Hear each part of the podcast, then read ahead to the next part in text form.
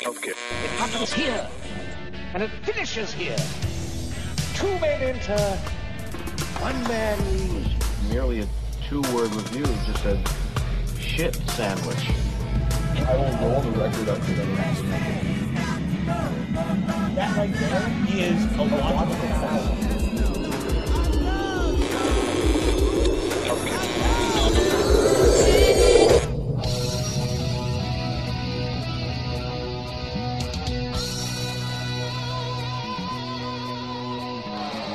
Welcome back to the Basement Film Music Lovers. You are now tuned into yet another exciting adventure with us here on Chunky Glasses, the podcast. I'm your host, Kevin, as usual, and as usual, we are so happy to have you down here.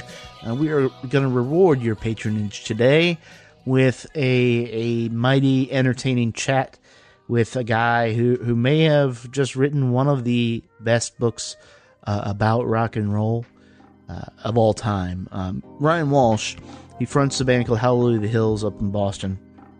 There's actually, I heard of him because Matt Condon, our live guy, is, is a really big fan of theirs. So we've covered him a few times. Um, and a, about a year ago, I think it's, it, it started to come out that he was writing this book about Astral Weeks, which eh, Van Morrison's Astral Weeks is just sort of this magical totem in musical history. Uh, I don't know a single person that doesn't love it, and I don't know a single person that doesn't have experiences around it or has just been affected by it. It is. Um, it is almost like out of time, out of place. It just exists because it had to. Um, but uh, it has certainly played an important role in in Ryan's life, and um, and so he wanted to write about it. And what he came back with is not necessarily about Van Morrison or even Astral Weeks. It is about how, to my mind, how uh, art, the, the world around us, seeps into the art we create, uh, whether or not we like it or not.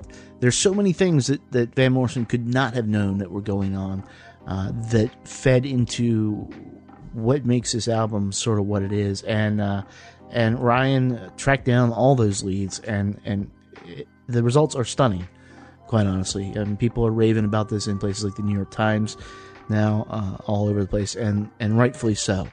Uh, it is a uh, it's a, it's just a firecracker of a, of a read and uh, one of my favorite books about about rock and roll uh, period that I think I've ever read. So um, so you could imagine I was thrilled when he, he agreed to uh, come hang out here in the basement for a little while. He was doing a reading here in Washington D.C. a few weeks back, and uh, he came hang out, came and hung out, and we uh, we chatted about it, and it was uh, it was great. So uh, that's that's going to be your podcast this Thursday. Um, if you stick around after we talk, I'm going to play a little track by a band called Ultimate Spinach, which you'll hear we get into a little bit how that plays into it. But there's one of these Boston bands that was uh, that was around then, the Boston Sound in 1968, and uh, and and inadvertently, you know, it's got a, it plays a part in the story. Uh, so a little context there for you, and and that's going to be it. Um, so if you're ready to uh, to go down there, if you've read the book, hopefully you've read the book. If not, this will convince you to read the book. If you read it, it's a good companion. Uh, if you have not read it, uh, this will hopefully excite you enough to go out and purchase it. Uh, for it is amazing, uh, just like Mr. Ryan Walsh. So here we go. Sitting down, talk about uh, Astral Weeks, A Secret History in 1968 with its author, uh, Ryan Walsh.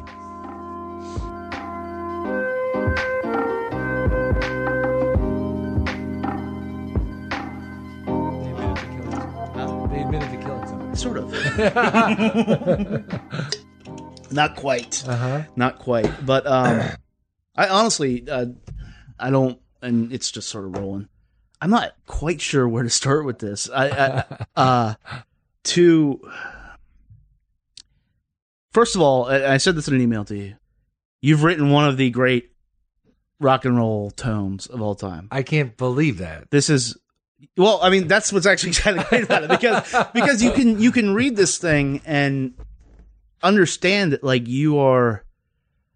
I, I can never figure out if you're like an observer, if you're in it, or it's like what the fuck is going on Okay, all right, with this, yeah. and it- and it's like it's so powerful, and as somebody who, um, like I don't know, this is a weird thing with maybe music journalists or something, but y- y- like you listen to so much that you don't like write music Like that's the opposite thing because like I'm also a musician, but also like I I write so much and do this stuff that I don't read a lot of criticism. or of anything. Of, okay, got it, yeah, I just don't have time. And- Oh, Right, and so- sure, So, yeah. I read like You wanna a- make instead Oh, really of- fast when I was younger, and now slower. But this, I was like, okay, I know it's coming out, and gotta get a hold of it. And then when I did, I was just like burned through it in like three days. I was like, what the fly? f- This opened a hole into like the way I experienced like the world almost like as a teenager, right? Um, Uh-huh.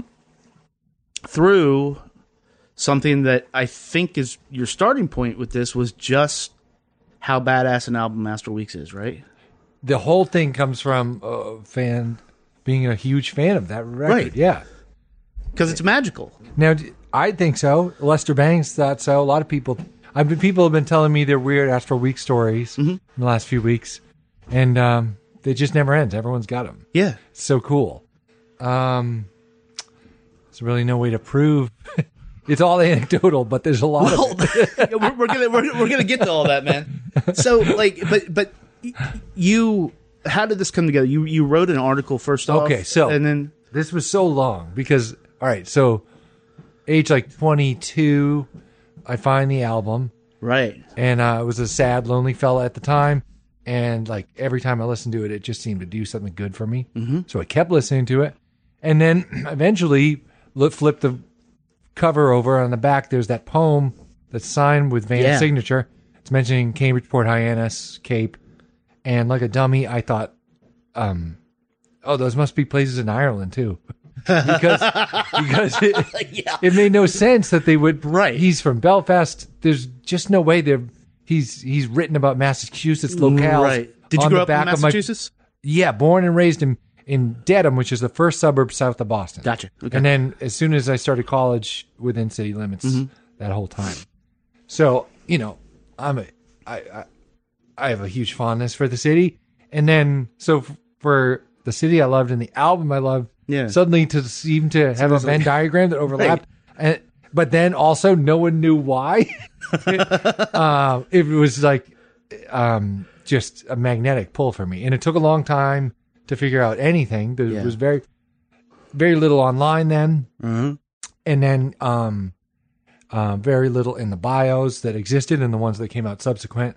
And then just it came to a head in 2015 where um, someone uh, who had been letting me write for the Phoenix was now in charge of Boston Magazine, and he said I could do that piece in the magazine, and that kind of gave me permission to, to just start cold calling people, knocking on doors, and um, But you're Yeah. you're a musician though. You you Oh, you're right, in Hallelujah right. of the Hills. yes, Is that is that a, I mean, look, writing, especially the type of writing you do in your music, it, it, I imagine it requires research. You're telling stories and that, but was that something that you had ever like done? Just like straight up journalism, like I'm gonna go out and do this. Um, not in that way, but like for instance, BU, I was music editor of the Daily Free Press for a year, Gotcha. year and a half. Yeah. And that was such an excuse for free CDs and to call up call up people I admired. Right. I interviewed like That's Ann- what this whole thing is. That's what.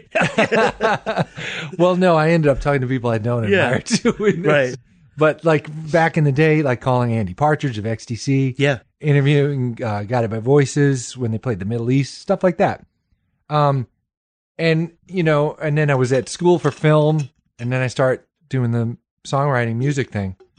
So really, all of those after you know, fifteen years came together in the book, Yeah.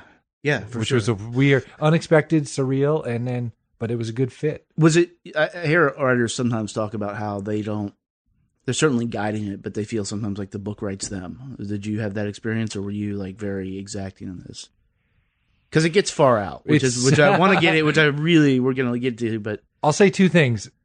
One, uh, the book um, couldn't write. it- I mean, what I mean by that is, uh, I had to be so smart about time management yes because we didn't have a. We wanted the book to come out on the 50th anniversary of the year we're talking about, Mm-hmm. so that put all these time limitations. And then I also knew the general storyline, so I, I couldn't just um, um, subconsciously drift out in front of a tape recorder like Morrison did to write the songs. Right. It was uh, a Right, lot of right, hauling right. ass. But on the same side, whenever I would hope for a connection, like, okay, these story interests me and this does too, Yeah.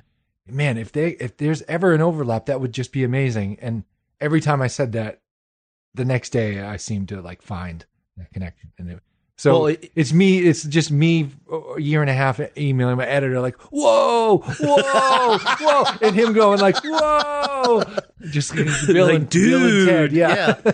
I mean, look that that that shows in the book. I uh, th- this is a little bit of a spoiler, but you meet with uh, Peter Wolf. No, that's in the article, Well, it's in the article. Yeah. Okay, so Yeah. in Jay Giles' band, right? and he kind of trolls you, which is is, is hilarious. but then he doesn't. But then you Right, guys are standing right. outside, and and some guy walks by, and you Yep. think he hears his Van the Man. Yep. and like that type of it, it's so ridiculous that you're like, come on, but you're like, no. I kept You quiet read about you- it. It was so you, weird. You feel you Yeah. feel that it happens, and it matches up to like this narrative of how what was going on in the book. The book, if if you're listening to this and you're wondering like, is the book specifically about Van Morrison? Uh, No, right, right. uh, and and that's not and that's actually part of the magic of it is that if it had been some exhaustive in the studio thing about Van Morrison, that could have been interesting to a certain crowd, right? And and it's certainly and maybe you'll do that someday. Maybe you- you'll get the studio notes or something. I I don't know. I mean, I what I've been saying is if y- you're interested in Astro Weeks, there's more in it about it in this book than any other Yes, book. Yes. So, um, but it's also going to be about a bunch of other. Yeah. Other And- things, and- too. And it's the other stuff that like I'm just now trying like starting to like connect all the dots as much as they can be connected. Because so not being from Boston, not, and I- Right. actually we were talking haven't been to Boston. Uh Mel Lyman Uh-huh. is somebody that I haven't like I just had no Yeah, experience with. But neither did I. Yeah, uh, neither did you. So Never so heard this of him. wasn't even like in Boston. This is a thing. Here's this guy up on the hill. no. The in fact, me and uh, another local writer were like, yeah, that should have been like a boogeyman story since we were kids. Always. you know, like the Oh, I mean, he, he he builds a wall around shit. I mean, it's So for the listeners who haven't read a description or the book, there's kind of um if there's two main people in the book, it's Van Morrison, and it's this uh, banjo player named uh, Mel Lyman, who later claimed he was God, and things get more controversial from there. he stormed the stage after Dylan went electric, and did a dirge for folk music on harmonica Yeah. um, as the crowd streamed out of Newport. Um, and just that, that for instance, to know that there was something I thought I knew that cultural shift moment of Mm-hmm. going electric, front, backwards, upside down, and then it's like, actually, what about the encore? You know, Yep. and then, uh, and that's why the book starts with that moment because it's the most well-known moment in rock and roll. One of them, Yeah. Dylan goes electric For sure. and it's just like unrolling a little more of the canvas. Yep. And so, um, and that's kind of what the book does a lot is show you something very familiar and then take you somewhere really unfamiliar. Right, because I I think a lot of times what we don't think about is how like music just doesn't happen in a vacuum. But sometimes the stuff that you're like writing about or music is being made and wherever it's being made is influenced in ways that maybe even like Van Morrison didn't know about what's going on in the city. I mean, because wh- as it's laid out in the book, Yeah. it's this vibe Right. that if you're not uh, essentially tripping your face off by like the third chapter, like y- you're you're not connecting with the book. I'll say that, but like Right. you you will because it's um the '60s have been like romanticized, mythologized, whatever, and all that stuff. But this is actually you take it down into a lot of the hard realities of this, Right. You know, Yeah. it's it'd been very easy to paint Lyman as like, and and you there's a comparison part where, between him and Charlie Manson. Sure. And yeah. yeah, Very easy to paint it, but that instead you actually explain how a cult in the 60s worked, which people aren't going to actually like you never think about it. You never think Right, like, right. well, why the fuck would people bo- follow Jim Jones? Right. Right. Why would they follow him? Yeah. But you lay this out by Yeah. building it around like this city and it it feels like so like remarkably almost like a, a great like noir fiction uh huh. that's r- but it's real. That's it's like real. You, can, you can check everything. Yeah. and and so you know you have that. You have you Yeah. name check all these bands. Uh, I, I, w- the best time I've had this past two weeks was going back listening to Ultimate Spinach a lot. Okay, yeah. Uh, Jim Queskin, Yep. but the Queskin stuff is stuff that I had heard, but then listening to this context now, all of Oh. a sudden, now all of a sudden it's like it super does creepy. change the context. it yeah, absolutely changes, Yep. and I'm like, oh no, this is this is the bad stuff. But Yep. it's good. Yeah. But like unrolling that canvas around it, Yeah, it when you figure out where Van Morrison actually fits into it, Uh-huh. it it becomes so other like it's become so otherworldly that um again, it's almost fiction. It's it's too weird to be true, but Yeah. Uh-huh. it is. yeah. And I mean, I guess like like you said, your reaction was like, "Whoa!" constant woes. you know, const- yeah. constant woes. But Yeah. like, how how do we not talk about music like this all the time? music like Well, just like anything in, in, the, these terms. Oh, oh, oh, oh, oh, oh. Well, um, I mean, a lot of people. You mean talking about the uh, cultural uh, details that surrounded the making of it to the to the kinda thing? level to the level that you Oh, to the level, that- yeah. that you did the the minutia of stuff. There- Uh-huh. there's even some stuff. There's there's murder in this. There's drug Yeah. abuse. Yeah. There's like all kinds of stuff Yeah. that clearly did inform. Okay, well, I I can't say why we why we don't see more of that or uh, Mhm. or if it's there. I I- I couldn't answer that, but um, what what it ended up being was that Astro Weeks was like largely improvised in the studio. Right Yeah. when you finally get to the studio, it's these New York jazz musicians who are amazing, but they aren't the band he's been palling around with. It's like this, it's this total um, moment of um, you know accidental bliss. So whenever you have a moment like that, you the story of recording an album usually in most books are like based on relationships that have been developing for months Yeah. because that's not there, I was like, well, then actually the story is everything that happens right before Right. they hit the studio. Right. So, and then it became a game of like how how into the weeds can we get Yeah. Yeah. and still um still be kind of telling the same story. If you had to, if you had to speculate, I know this. There, this you bring it up a little in, in the book. Yeah. How, um, how aware of like any connection Van Morrison had at this time to the Lyman family? Oh, I mean, it's eh, I would love to know. I mean, I could imagine him picking up an avatar in Harvard Square one day. Because and, and, And who to- knows? Oh, what, to- what's Avatar? Okay, so Yeah. Avatar is the, a uh, underground newspaper that Mel Lyman and some others started. It was the source of a lot of obscenity trials, and it was also like this weird platform to promote Mel as a guru, god kind of situation. But it was also a great. It listed all the concerts. Yeah. It had political content. It Yeah. was it was really this multi-headed, very strange, short-lived newspaper. Um, but uh, Morrison and Lyman kind of dance around each other the whole book. Right. I mean, there's moments where it gets eerily close, like when John Payne, the flute player for Astro Weeks, Right. goes up to Fort Hill, Right. and they figure out he's a Capricorn, and it looks like he's going to be. They'll roll out the red carpet for him, Yeah. and then they're like, "Oh wait, we read your chart wrong. You're not a Capricorn. See ya." Yeah. But that's like that happens just after he records Astro Weeks. Yeah. And so when he told me that, I got chills yeah. and then you know near the end of the book when um Lyman and Queskin and others try to storm and pull the same trick at Newport that they didn't Yep. that Mel did in 65 um later that night Morrison performs at Newport and does Yeah. Madame George and other Astro Week song so like there's moments where it gets um you know uh, paper cut close Right. but um I would I would love to kn- I did not get to ask Morrison Yeah. Yeah. for Directly, sure. so- and, and apparently he wouldn't really talk about it. I don't know. If, if you Maybe. catch him on a good day, who Huh? knows? Yeah.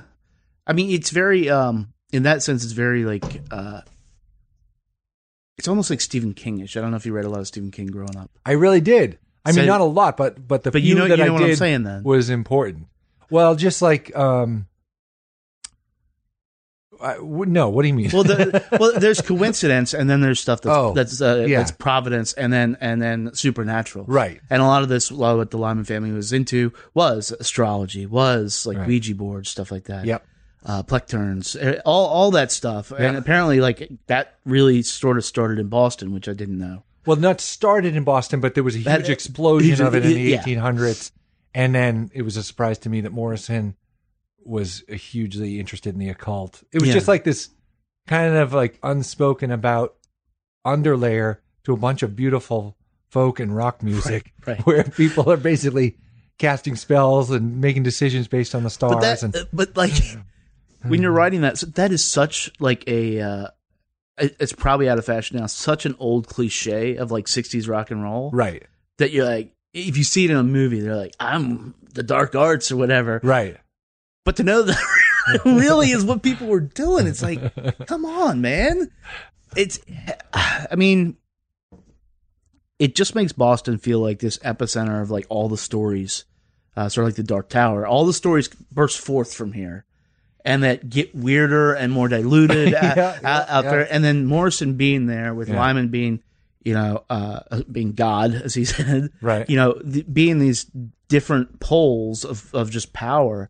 Uh, not, yeah, I mean, what, what, what, what? One of the things that interested me was that they were both like really pursuing spirituality through music, and um, when we first start the story, Hmm. Van is a nobody and Lyman's kind of infamous Yeah. in town, and then when we end the story, Lyman's completely forgotten. and Van's one of the most famous people ever, Right. Musicians ever, right. So I was like, that is just that's kind of perfect A B storytelling Yeah, like starting in this one place that has similarities and just explain how each ends up in a very different place. right. Yeah. and but again without ever without ever like connecting Right. I I, mean- know. I mean, uh, it was it. It's a weird idea for a book. I admit it. oh it's a Like- no it's a great idea for the book that, and, and i mean it it just you want music history and, and i think what i'm getting at is like music history is this Oh, okay. all yeah. music history is this like y- if you dig Yeah. your favorite band Right. you will find all these things and Right. it's up to you to decide what parallels you want to draw Mhm. you j- and that's that's mythology right Right. Well, That's whether Ozzy bit the head off the bat, Yeah. right? Yeah. But you doing the work makes the case for that maybe that maybe it isn't actually mythology. I mean, maybe it's it's mythical, but it's these are the facts. Yeah. I These are mean, the facts uh, as it happened. I, I don't think any of the conclusions you draw were, are at all like unfounded. Yeah, well, that's good. I mean, I do. I, we worked very carefully to not make any outrageous claims. You know, he wrote the whole album here. Like that's not true. Yeah. Or um, and then also, I did want to like break down the myths Mhm. and this, but at the same time, talk about the plain facts, which were myth like. Yeah. And you know, Morrison in that song where he sings about Massachusetts and Boston, Yeah. he's just been there and he's singing the city names Like like they're train. on train the- Yeah. the, the outtake the one outtake that survived from master weeks he's singing those massachusetts names as if they're like places in a tolkien book Yeah. you know he's like he really sound he, he's doing him and janet are doing instant mythology of their life you know right. what i mean Right. and uh and so were the lyman family with, Right. with everything going on there Yeah. so there is a lot of mythology, but um, I tried not to like fall hook, line, and sinker for the fairy tale. You Right. know what I mean? Like talk about. I tried to include. Would all the you mo- would you have when you were a kid? What do you mean? I mean, is that is that a function of age? Like you try not to fall hook, line, and sinker for this, but like, Oh. but that that that fairy tale, where- if you just stop there, it's Yeah. fun as hell. I know, yeah, but but the what's interesting to me is like when someone's like doing something amazing, and all right, the perfect example is like Jay Berliner, the guitarist for Astral Weeks. Yeah. All right. He comes in to the studio, starts laying down these gorgeous pieces on classical Mm-hmm. guitar. Earlier that morning, he's knocking out jingles for Noxema. Like to me, that's beautiful. Like, Yeah. Like right. Oh yeah. Right before I uh, stepped into this beautiful myth that will, uh, you know, just step into the annals of history. I was Right. I was an ad man. Like Well, it's also a very different time for music. yeah. It, it, I mean, a very different time to be a musician. Now musicians go out and, and you know this from How Low You the Hills. Mm-hmm. You go out, you have to tour, to cycle, and stuff. Instead, it still exists, but you know the people were they're Got to bust out the Noxzema ad. Mm-hmm. Yeah. Then I got a session down the street. Then I Right. got another session down the street. Uh, I mean, it's no. Uh, I don't think it's any accident that uh, Bang Records is mentioned in this. Oh well, it's yeah. Yeah, I mean- kind of like the inciting action for Morrison to Right. end up in Cambridge. Yeah. Yeah, and if you think about like his career was made by like basically a twenty thousand dollar payoff. Oh yeah. Like, So like- with, yeah, for your listeners, it, Morrison's uh, record contract with Bang was partially uh, tied up with some mobsters, which Yeah. Joe Smith uh, kind of takes care of early in the book. But you know, it's a yeah. I mean, A- think a- about th- on the way to making that beautiful album was a sack of cash yeah. on the floor. And again, this is this is the wildest of histories. I bring up Bang because we just actually did a, a pretty exhaustive thing on uh, Neil Diamond. oh, cool. We Yeah. did a lot oh, of stuff. and- yeah, yeah, And, he was and yeah. he's actually like Burt Burns was managing him or yes, releasing. yeah, yeah, yeah. Yeah, w- around the same time that like um, Van started to think Bang was maybe a bad idea, I guess uh, Neil Diamond started to get really weird about the association as well. And then when he kind of like insinuated he was going to leave Bang, Yeah. someone threw a stink bomb into one of his concerts at, at the bottom line, I think. Right, right. Yeah. So to get to the actual music, you know, we we know that the band that actually recorded it wasn't the guys he was playing with. You heard something Oh, the the catacombs tapes. right. Um, I'm a, I'm an old Dead fan, so I'm into taping. Like, and it's cool to hear when people did it like long before that. Yeah. Um, that seems as you presented in the book, and and I sug- and I I suspect that you're that type of music fan too. You're like you're just, I you want the you want the the raw shot of it. That that seems almost like a fountain of youth for this this whole thing, this this magical touch point because as many facts as you connect around this, as many everything, there is actually that record Right. that you that people can't hear. Right. Well, what he- what what he's referring to there is that okay, so the Van Morrison goes through three distinct lineups of his band in Boston, which is called the Van Morrison controversy. Yeah. the only time he uses that weird band name, and it's three different lineups It's of an Boston awesome band. musicians, Yeah. and basically all those guys and myself, um, just want proof that they were Right. there, they were playing the songs, and that they developed the sound of Astro Weeks. So Peter Wolf made a recording in August of the third of those lineups where it's dropped down to an acoustic trio. hmm And they dropped down to acoustic trio, mind you, because Van had a dream that there were no more electric instruments. but uh, Peter Wolf makes this recording. If if, if any Yeah. if any musician today says that, Uh-huh. it's like you're full of shit. Yeah, I know. like, like I had a dream, it just came to me. But but yeah. that it feels real. Yeah, I uh the guy the John Sheldon is certain that's it's his memory of how Yeah. that went down. But eh, but anyways, Wolf um you know, um shows me these tapes in his apartment when I'm there one night and um the book kind of is like the uh quest to hear the the tapes Yeah. and and then play them for the Yeah. guys who um haven't heard them in 50 years. Right. Yeah. And the reactions you got from them were just they were like, yeah they were holy shit. it was one of the great honors of my life to like sit them Yeah. each down and play them i i, I eventually mr wolf was not um helpful in the end in letting me hear him like he said he would that night yeah. um whatever that's okay but uh eventually miraculously i did hear them Yeah. and i got to play them for those boston musicians For you, uh how long how, lo- how long in the process of writing this book were you when you heard that? oh it was it was down to the wire it Oh, was amazing So this is Yeah, So it was wasn't- Like, it was crazy. We actually had to. I think I was done, or I was writing the epilogue when Right. this connection happened, and um, Ed Park, the editor, and I had all these plans. Yeah. Um, how does the book end if you don't hear the tapes? How does the book end if you hear the tapes? Right.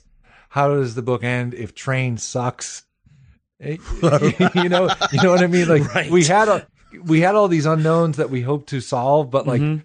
we talked about um you know contingency plans for if they weren't as good as we thought they might be wow. Yeah. Mm-hmm. That's that's you know, thought because out. sometimes these things. Oh, yeah. The cool, the coolest part is that you can hear it, and Yes. the minute you do, it's a letdown. And what was one of the phenomenal things about um, this instance is that it was the opposite. It was like yeah, better than I thought it was going to be. it like illuminated the whole thing. Can you listen to the Astro Weeks the album the same now? You know what? A couple of people have asked me that, and and and I can. I can like kind of listen to it and still like not think of all the stories and not think of all the Yeah. details and kind of d- do what the music intended to do, which is to kind of like put you in this dream state for forty whatever minutes. Yeah, You yeah, know. which is yeah. I I just started. I'll take years off from listening to it, Uh huh. and um and this this was an on year. That's why I was like Oh, excited to read cool. the book. I was like, you know what? I'm gonna I I uh we lost we had a flood down here, and lost all my vinyl. That Oh, was I'm one of them. sorry. Uh, it's fine. We're we're good now. Okay. All right. Insurance. Okay, Insurance kids, uh, get it. But uh, but One uh, of these empty vinyl. yeah places. but but it was it was uh it was one of the first things i bought and then when i put it on Mhm. uh on the, actually now a better stereo system it was it it was like time travel Yeah, I mean, what I keep uh, one of the things I keep saying about it is that any album from the late '60s you can spot a mile away. There's the Yep. backwards guitar solo. There's the Yep. sitar. There's the weird overused echo effect. all in one song on ultimate spinach That's a good one. i uh do you know casey ray uh, Uh, just from so- so- online, so I've never he- he- met him. yeah he's a good friend of mine and he uh we talk about that type of music a lot Uh-huh. and he's just like i told him i was listening to it and he's just oh his response was just whoa Whoa, yeah, Ultimate Spinach. Look it up, friends. yes But Master Weeks is uh, all acoustic. It sounds like you could have been- come out of a couple different decades. yeah It's got this weird timeless quality. I think, and, and this is something that um, you look for, like in live recordings, especially because you can hear the the breath, the air in the room move, Yeah. and that that changes a lot of how you relate to instruments. I mean, because certainly seeing something live Yeah. is very different than just sitting down listening to a record. I th- that's one of those records that gets closer to that sound, even though like it's, where you can it- feel the room. You where you can mean? feel the room, yeah. And even though, as you described, like he, you know, he locked himself in He's a in the vocal booth. booth, yeah. yeah, and Yeah. and so it's not actually what's happening. Um, part of the, I guess, that magic, that weird, uh, uh, just alchemy surrounding the whole thing, just literally fed into it. I think a lot of modern recordings get that room feel squeezed out of it by compression. Yeah, for sure, You know, for sure. yeah, that's so.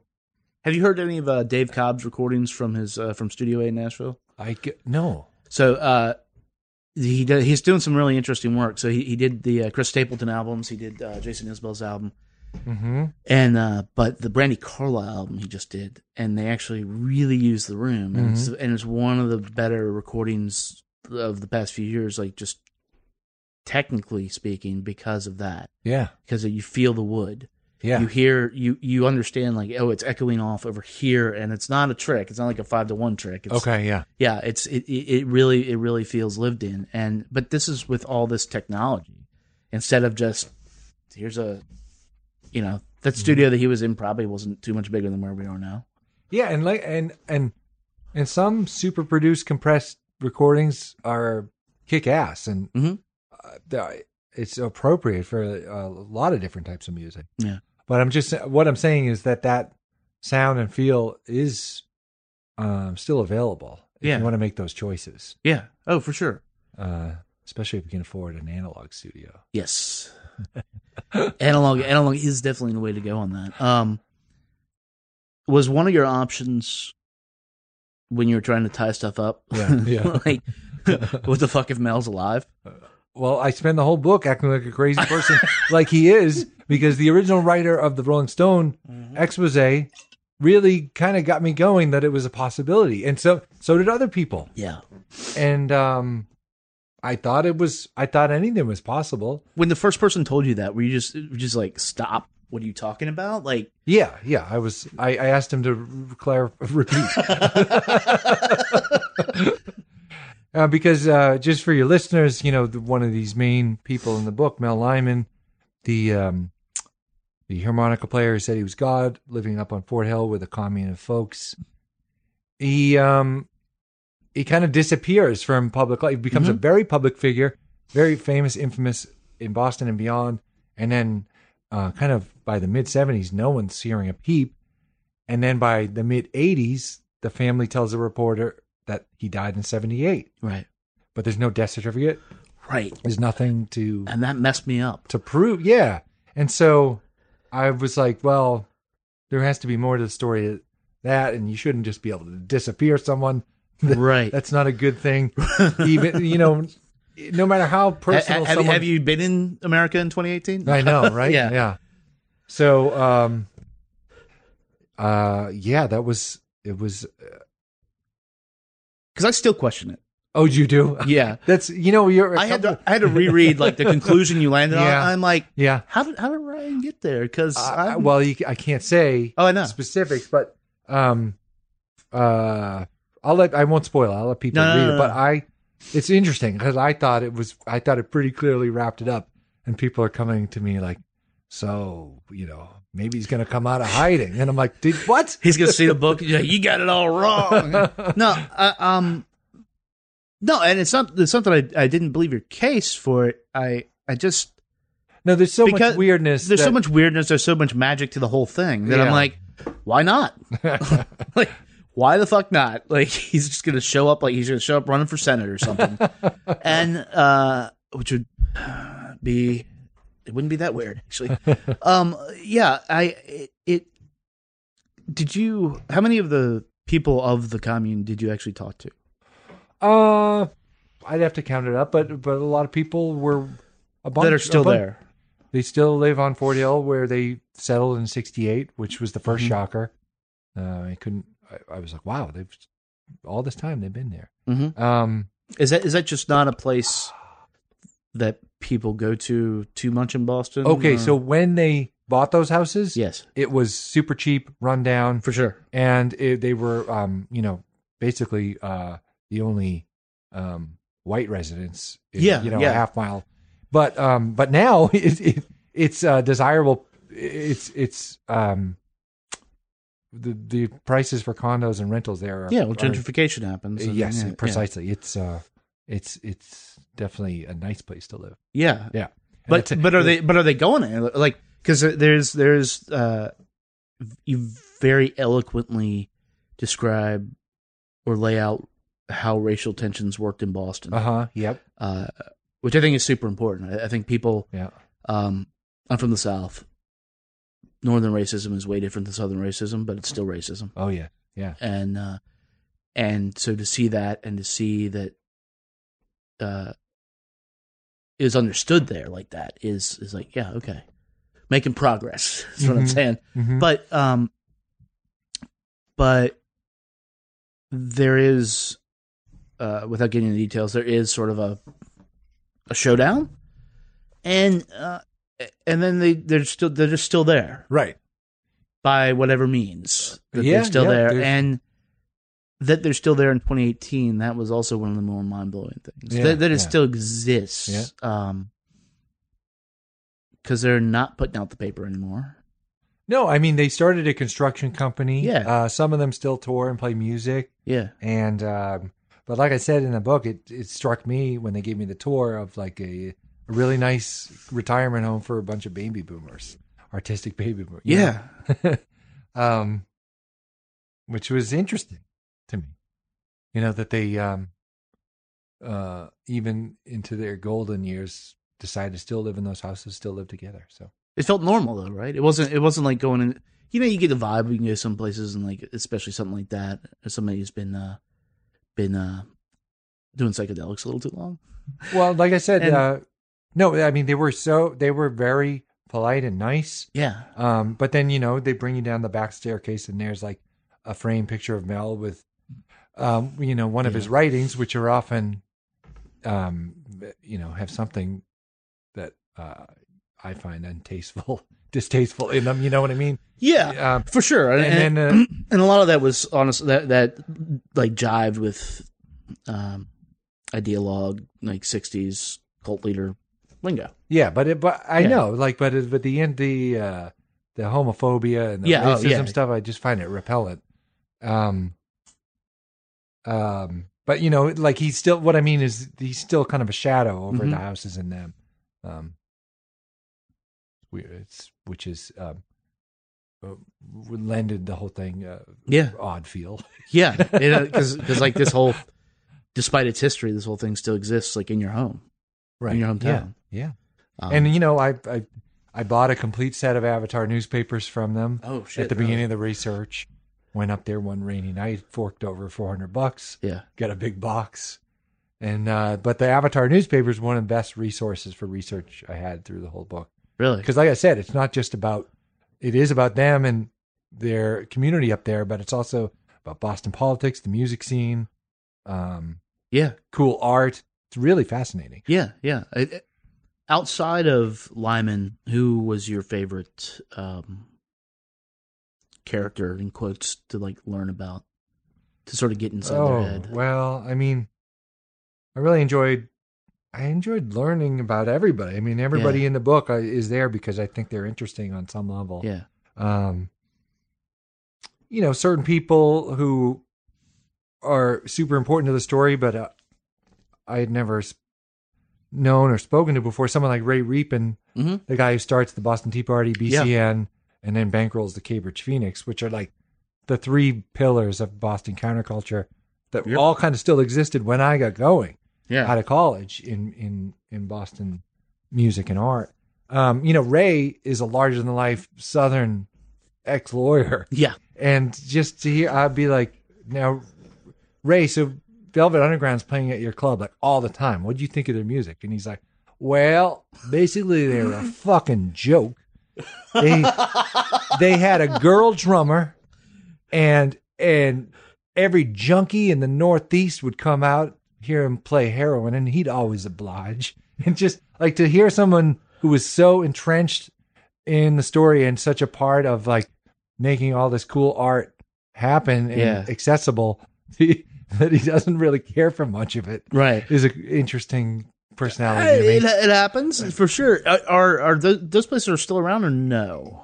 So the Tea Party closed in um, early 70s, the second locale, but it it really was the birth of like the rock palaces, Yeah, you know, just rock clubs. That's what the building is for. Right. Which lasts to this day on the same street, actually. Yeah. Lansdowne Street is full of those places. And then BCN just closed, you know, five, seven years ago. And the Phoenix also shuttered its doors within the same time period. So I kind of see, I like that this book is out now because I feel that the things that it birthed just kind of are winding I down. just one and down. yeah. Like is that it period- is anything of that like replacing it or is it just It's a good question. I mean, like ever, I, I, I miss the Phoenix quite a bit. yeah I, I don't think anything has really replaced it. Um, but people are doing great things.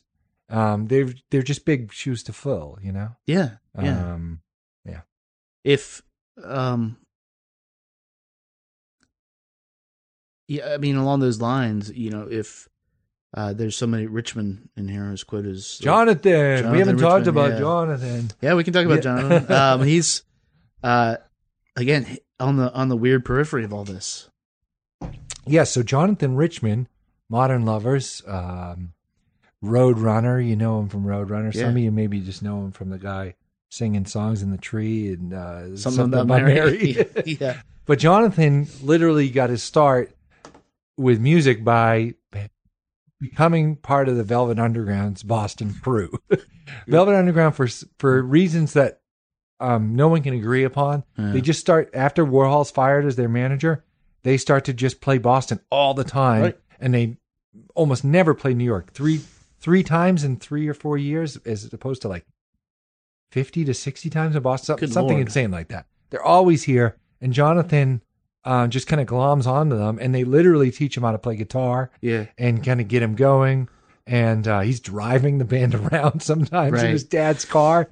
And um, Jonathan, uh, you can only interview him by mail if he'll agree to that. And it was wow a joy to like exchange letters with uh, because yeah as a songwriter, I I, um I love that. dude. yeah no he's he's yeah and i mean you can see him in your work Oh, that's cool. yeah Ah, I never thought of that. I mean, for sure. Yeah. He's, um, he's, you know, he's one of the master storytellers. And he's so he's just uh, he's just you know like one thing good advice for anyone is like you're you're going to be the best at being yourself because Mhm. no one can be also be you Yes. and jonathan even though he gets his start literally in imitating like one guy told me he was just he's a kid from natick but he's doing a uh, a, brooklyn accent trying to imitate lou yeah. not uh, long island yeah. accent Yeah. yeah. and uh um you know that's how you get going a lot of times in the arts you imitate until you figure out who you are and how you're gonna Mm-hmm. I, present. yeah, Yeah. I, I think uh, actually we were just talking about that down here, um, talking about the um, Ryan Porter album, the West Coast Get Down, Kamasi Washington, Miles Mosley, and all those guys. He just put out an album, and it- it's this far away from standards. They recorded it 8 years Uh-huh. ago in their dad's garage, uh-huh and and it's like, well, why would you do that? It's like, well, because they probably spent the five years prior just playing the standards uh-huh until you get better and better and better and you emulate and you break into something new. Um, which, you know, in terms of Van Morrison, though, that actually, I don't know if that was ever the case. I mean, them is one of my favorite bands of all time, period, Uh-huh. because they're a motherfucker of a band. yeah Um, but uh, there's nobody that sounds like them. And it's not just his voice. right Um, and there's nothing like Astro Weeks. There's not, there's nothing, it's not like any of his albums.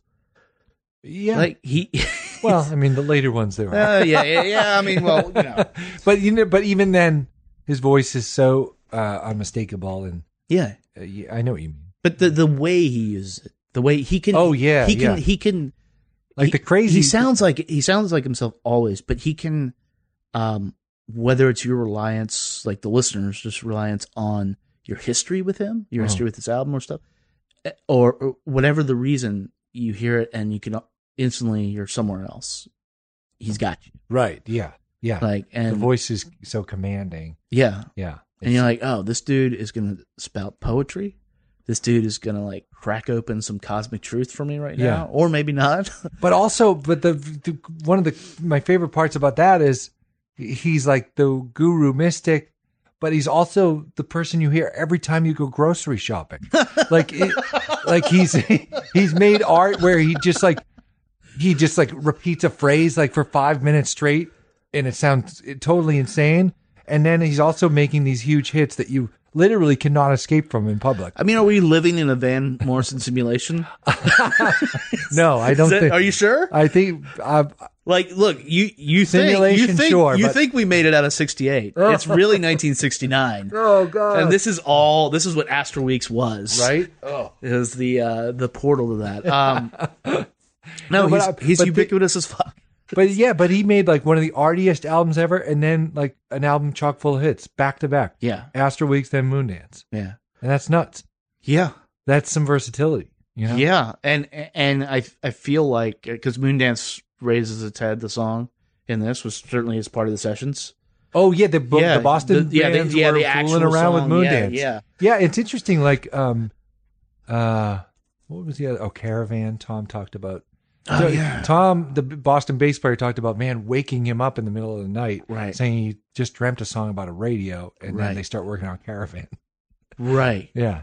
And that, yeah, that actually creeped me out a little bit. I mean, well, because you know, and and you, you make a point that he writes a lot about radios, and uh, a lot of Yes, people made that yeah. point. Writes write a lot about radios, Right. and if um, one interpretation of of this history that you've put together could be that uh, Mel Lyman was just the broadcaster. Uh huh. He wasn't God, but he something was going on there, and then Van's picked, picking up on the signals. Right. At least some Well, of I them. mean, oh, e- or maybe not even Lyman, maybe the family, maybe whatever whatever drew that together. um, you- I've always been interested since I started like reading about how bands and songwriters operate Mhm. in the people who say that um, certain numbers of their songs are the, the the creative process as a radio, like tuning Yep. in, and you're not sure where it's come from, but it's suddenly there. Um, Do you feel like that in your writing, in your Yeah. music writing? I do sometimes, but I'm just as comfortable with the idea of, oh, my subconscious, I figured out a way to yeah, kick the lid off that and that spilled yeah, out. yeah. Uh, like I'm right. I'm right. I'm both Mulder and Scully. It's like, like I'm cool with the very scientific Right, explanation, right. And then on some nights I'm like, yeah, it's a little Twilight It's far Zone. out, man. But um, you know, like radios, Ouija boards, those are perfect metaphors for what creativity is. Yeah. because something didn't exist, and it's kind of invisible, but suddenly it does exist. It's in the room. And do you really know how it works? I'm not sure I do. And so, um, That's also the feeling when you, when you come across a chord change, like that perfect chord change. yeah, It's like, where did it come from? And uh, the question I've been asking lately is, why does it make me feel like that? uh-huh. It doesn't Yeah, feel yeah. like a single thing in the world. Yeah, yeah, I know. Well, I think if like one of the unspoken takeaways of the book, I hope, is like that if there's anything that's magic in the world, it's music. Yeah. And music is like literally spells. And I don't mean that in the sense that you can um I mean it in the sense that it's a s- arrangement of sounds you make with your mouth and words Yeah. that literally make you and others feel different. Yeah. Um I, I'm fine with literal, like, because I'm not like all all uh, you know up on the psychic plane or whatever. But I, Mhm. I, I again, I like that chord. There's no explanation. Why does music do that to us? Yeah, I know, but thank God it does, right? Yeah, Yeah, yeah. Uh, I, I mean, we were talking about this with some friends last night. Like, y- there are there are parts of it you can math out, right? And you can be like, okay, this is going to be successful because this, and you know, Right. the algorithmic assessment of music. But there, there just are those parts that you can't. Um, and whether you're writing it or listening to it, like it just it re- requires you be responsive to it. hmm Um, like your book, I think is music hmm maybe that's why I responded. Like now, uh, it, it turned on my reading thing. Like now, I've I'm read another book since Oh, I that's finished great. yours. Yeah, all right. I was just like, well, fuck. I, It's a- I it's a gateway drug. yeah, I, yeah, yeah. I, I'm studying LSD now. um, no, um, but yeah, it's it's that it's that being like open to that, and if there's anything that I can tell just from talking to you now, and then after reading the book, Yeah. like that you had a mission, but you really opened yourself up to this and and let it happen. Yes, I was open to. Yeah, because it. I knew I could work hard, but other than that, there was no guarantees on any, any other element of it. So yeah, just I tried to, um, be open to whatever the finished book was. Yeah. Was going to be it, you know. Yeah, and as it stands, it's remarkable. Like, Thank you uh, very Like I much. said at the top, it is. I really um it's been out a few weeks now and um I'm not doing the fake modesty thing when I Yeah. say I'm really wildly surprised about how many people are um like not just enjoying it but like latching onto it in a Yeah. intense way. I, I've been telling people, um, starting off with people who are fans of Van Morrison, which, as we determined earlier, is everybody because it's everywhere because we're in Right. the simulation, but neither here nor there. uh, but I, I've been telling people, I'm like, okay, I know you love Van Morrison, and I know you want this, Yeah. but this is something different. Right. And because you love Astral Weeks, because the way you listen to music, talking to like friends of mine, hmm this is this is going to be for you. And so, Right. and so far, the people have started it or got into it are like, holy shit, you're right. hmm Like that, this is the you know some people it's like a book they've been waiting for.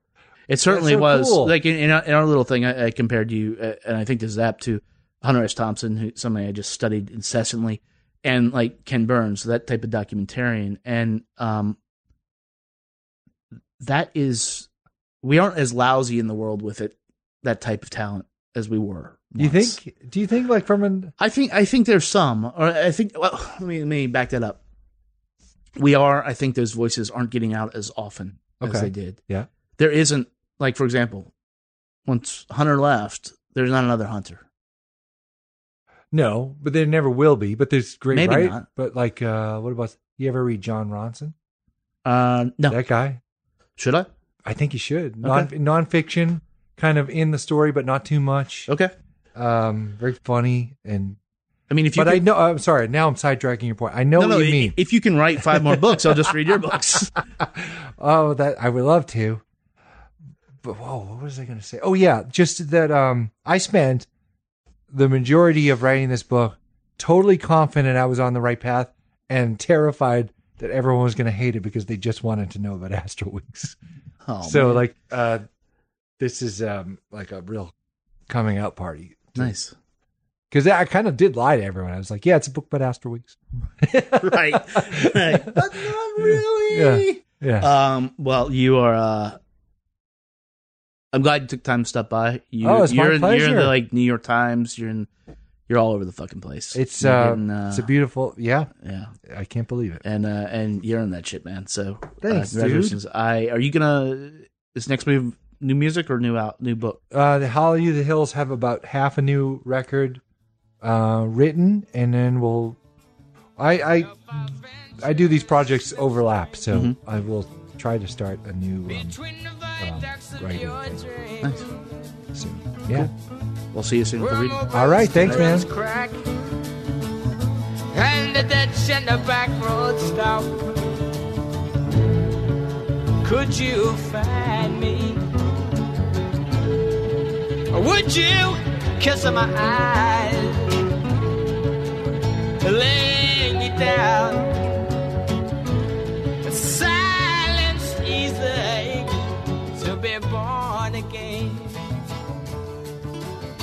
To be born again. Huge thanks to Ryan for taking the time to sit down and talk about his his amazing new book. And uh, I know he, he man he drove all over the East Coast uh, th- that weekend. Uh, he was down uh, went all the way down like to North Carolina, uh, which is which is not an insignificant trek from Boston. Uh, but uh, it, it's worth it. It's it's not so much like this book is gonna is gonna sell itself uh, because it's just good. Uh, but it's exciting to see how excited he is about it. Uh, he's not just like doing this because he wants to sell books. Obviously, he does, but he's doing this because this this this means something. This is important, and uh, and uh, so happy to help spread the word on that. Um, like I said before, we get out of here. I was going to play a little track for you, Ultimate Spinach. I actually don't want to give you a lot of background on it because you you get sort of the origin story in the book, um, but it also is is the type of thing that it's more fun to dig into it and discover for yourself and unfold all the different layers or leaves, if you will, of the ultimate spinach. Uh, but at any rate, the the album is rad. Uh, this song is rad, and uh, and it's gonna place you exactly, I think, where you need to be uh, when you start reading this book. Uh, so here's here's a little bit of Ultimate Spinach off their first album. Uh, the name of the track is Ego Trip, and it is far out. up, rising up, down.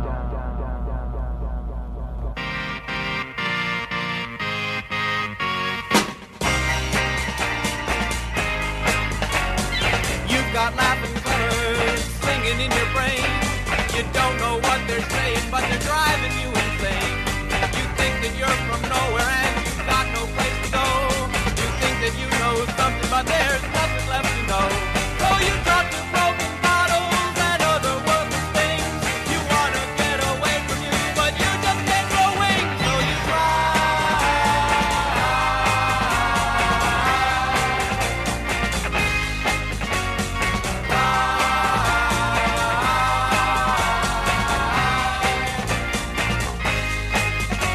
You always lean on top of love, you use it as a crutch.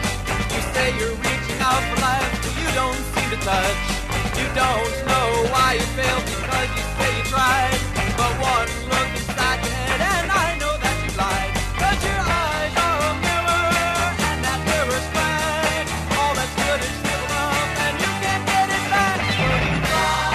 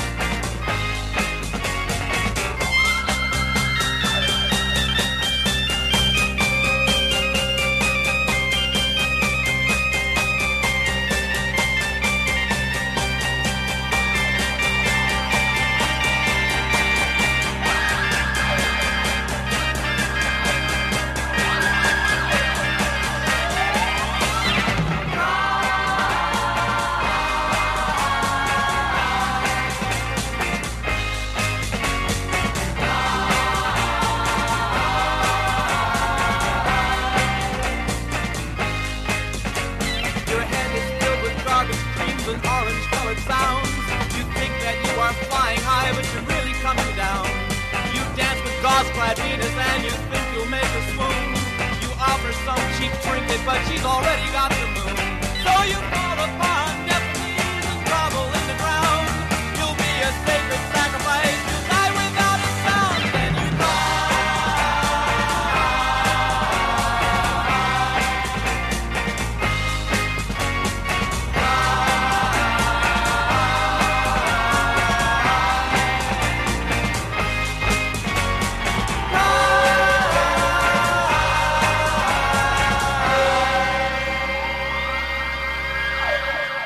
Ego Trip by Ultimate Spinach. I think you get the point.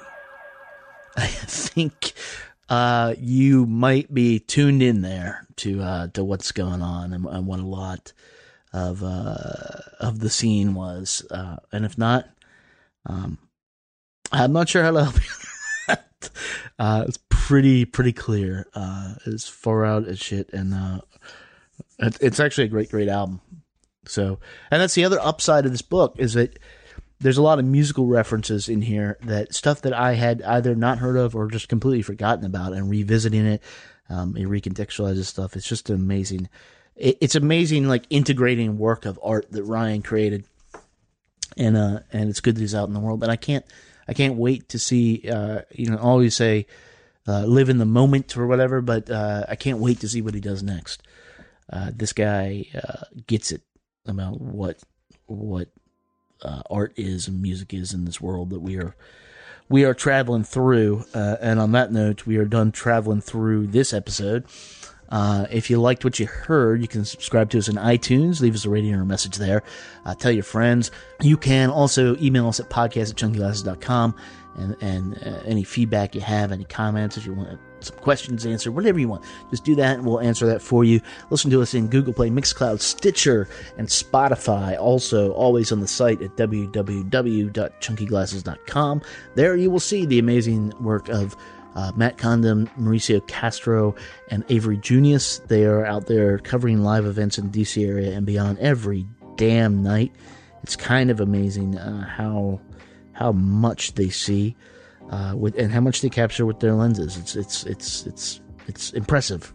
It is impressive. Also, Pippa.io is our podcast host. You can listen to every single episode of this podcast up there. Uh, it is sort of archived for your enjoyment. Uh, and you know, if you give them, a, if you have an idea for a podcast, or or you want to start putting your voice out into the world, uh, sign up there give them a few bucks and uh, it's a monthly fee but and uh, they will host your ideas and give you all the tools and, and feedback uh, that you need to to keep it going smoothly and all the uh, metrics so you can see who's listening to you see if it's if it's worth your time i think if it is worth it to you just to do it it is worth your time you don't need numbers uh, to validate that but uh, it's always nice um, and last but not least, Jamal Gray, Aquatic Gardener. That's the music you hear uh, underneath my voice right now. Uh, link is in the show notes there for all his amazing work. Uh, short version: This guy is is spearheading a, a new new movement of creativity in Washington D.C. and uh, hopefully we're gonna have him down here pretty soon, so you can talk about that with him. And that's it. We're out of here. We're gonna be back next week with uh, some stuff from Y Oak. I think, uh, and some uh, some pretty cool stuff coming up. So until then, uh, be good to your ears, but be better to your people. Talk to you soon. I still hear guitars in the air as we sat in the sand. Oh, how we end.